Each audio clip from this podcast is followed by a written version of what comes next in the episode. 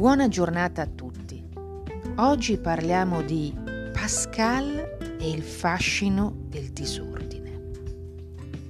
Se c'era un luogo nel Seicento dove la logica non stava di casa e anzi n'era rigorosamente bandita, era il monastero di Port Royal.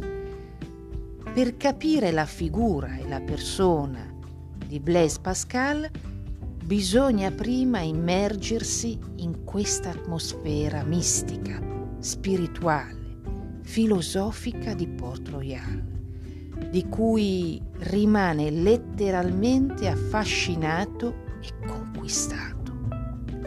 È qui, a Port Royal, antica abbazia alle porte di Parigi, che nel 1634, mentre la fronda la rivolta contro Mazzarino devastava Parigi e le sue campagne, i messieurs, ossia i solitari di Port Royal, ecclesiastici e laici, si riunivano senza obbligo di voti e di vita comune, ma solo spinti dal comune desiderio di vivere solitari, immersi nella meditazione nello studio e nell'insegnamento.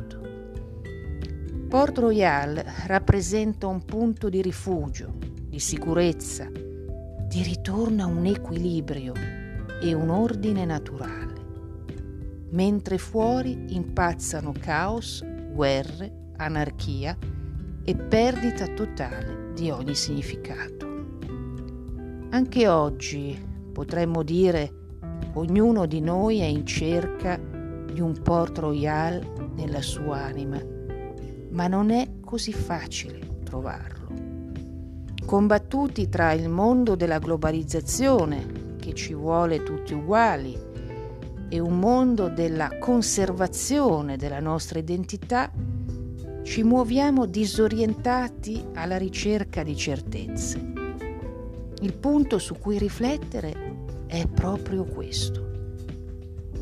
Ed è forse il più sfidante.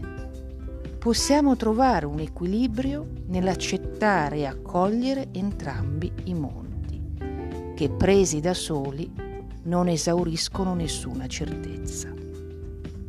Siamo noi a scegliere il nostro equilibrio e ad andare in quell'altrove, in quell'oltre, che ci avvicina a ciò che ancora è ignoto ai noi stessi, ma che ha un terribile fascino, come quello di Port Royal. Il nostro Port Royal è sempre un passo più in là, dove ancora non siamo stati, dove ancora abbiamo tanto da scoprire su noi stessi. È l'ignoto a guidarci, non le certezze. È quella parte di noi che accoglie le contraddizioni, quella voce che ci dice che la verità non è mai una conquista, ma una continua ricerca. E così Pascal scrive nei suoi pensieri. L'uomo non è che un soggetto pieno di un errore naturale e incancellabile senza la grazia. Niente gli indica la verità. La ragione e i sensi, oltre al fatto che mancano di sincerità, si ingannano reciprocamente.